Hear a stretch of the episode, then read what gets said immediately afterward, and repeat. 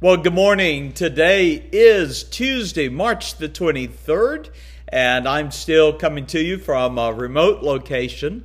But this is the introduction to the book of Leviticus. The scripture reading today is Leviticus chapter 1, and we're continuing our chronological scripture reading schedule that brings us to this third book of the five books of the Old Testament known as the Pentateuch. Now, Leviticus, as its name implies, is a book that is directed to the Levites in their priestly duties. Worship, offering of sacrifices, festivals, matters of the law are all going to be addressed in Leviticus. Now, I've given in my uh, Heart of a Shepherd blog uh, a outline of the book of Leviticus. I'm not going to take your time to do that on this video, but I do encourage you to go there, look at that, and remember as you go through the book of Levi, every time we're seeing the word sacrifice, sacrifice, sacrifice, is to remember the sacrifices specified in Leviticus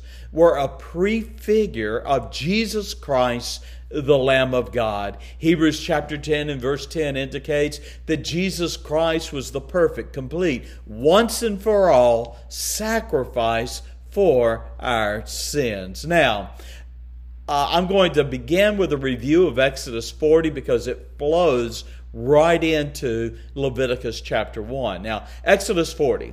We find there what I'm going to call the, the give the theme, the Lord ordered the starts and the stops of Israel. Now, in Exodus 40 and verse 34, we read about the Lord's glory descending upon the tabernacle, that uh, tent, if you would. In fact, uh, Exodus 40, verse 34, refers to it as the covered tent of the congregation. Well, the Lord's glory descended, and the Bible says that it filled the tabernacle. In fact, it says that Moses would dare not even approach into the tabernacle at that point. Exodus 40 and verse 38, we know this that the cloud was a visible testament to the Lord's presence in Israel. Uh, and we also read about the Lord's uh, constant presence with his people. In fact, the cloud was with them by day, uh, there was a pillar of fire that was with them by night. And Israel did not move on their journey until the cloud was moving before them. Now, with all of that said, we come today to Leviticus 1. The tabernacle is built, the altar is built, everything is, is ready for this moment of the first sacrifices.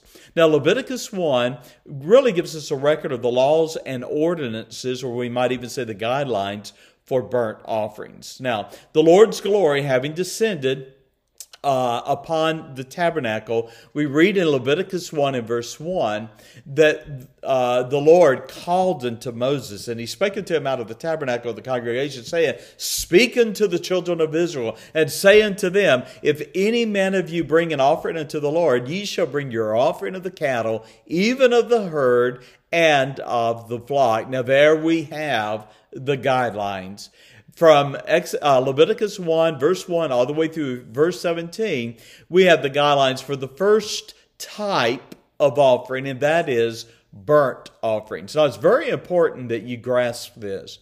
Leviticus chapter 1 and verse 5, we see the description of the sacrifices. First of all, the burnt offering was to be, now listen, a male without blemish, without spot, without flaw. And it would either be a bull, verse one, uh, chapter 1 and verse 5, or a sheep or a goat, chapter 1 and verse 10, or a fowl. And the fowl are described as either a turtle dove or a young pigeon, okay? Male without blemish. Now, these uh, the children of Israel were to bring to the courtyard of the tabernacle, placing their hand upon that bull, upon that goat, upon that sheep, or upon that bird, that turtle dove or young pigeon. They were to identify with that animal and identify with the sacrifice of that animal as the substitutionary sacrifice for their sin. Now, the sacrifice was then killed and processed as described by the law. The priest would then take the blood of the sacrifice, sprinkle it on the altar, flaying and cutting the animal, the priest would lay the pieces on the fire of the altar. Now, I want to conclude today with a word of exhortation. There are many 21st century believers that dismiss an Old Testament book like Leviticus, and supposing it has no application to their lives. Don't make that mistake. If believers examine their worship in light of the precepts and principles that we can derive from the commandments, the laws, and the ordinances, much of the carnality we see in our churches and in our homes would be eradicated. I go to Leviticus 26, verse 3 and 4 as my closure. Listen to these words Leviticus 26, verse 3. If you walk in my statutes and keep my commandments and do them, then will I give you rain in due season. The land shall yield her increase. The trees of the field shall yield their fruit. Verse 12 of Leviticus 26. And I will walk among you and will be your God, and ye shall be my people. Let us today who call upon the Lord and we know him as our Savior, let us walk according to his will. Let us model his life. Let us be a testimony not of carnality, but a testimony of consecration.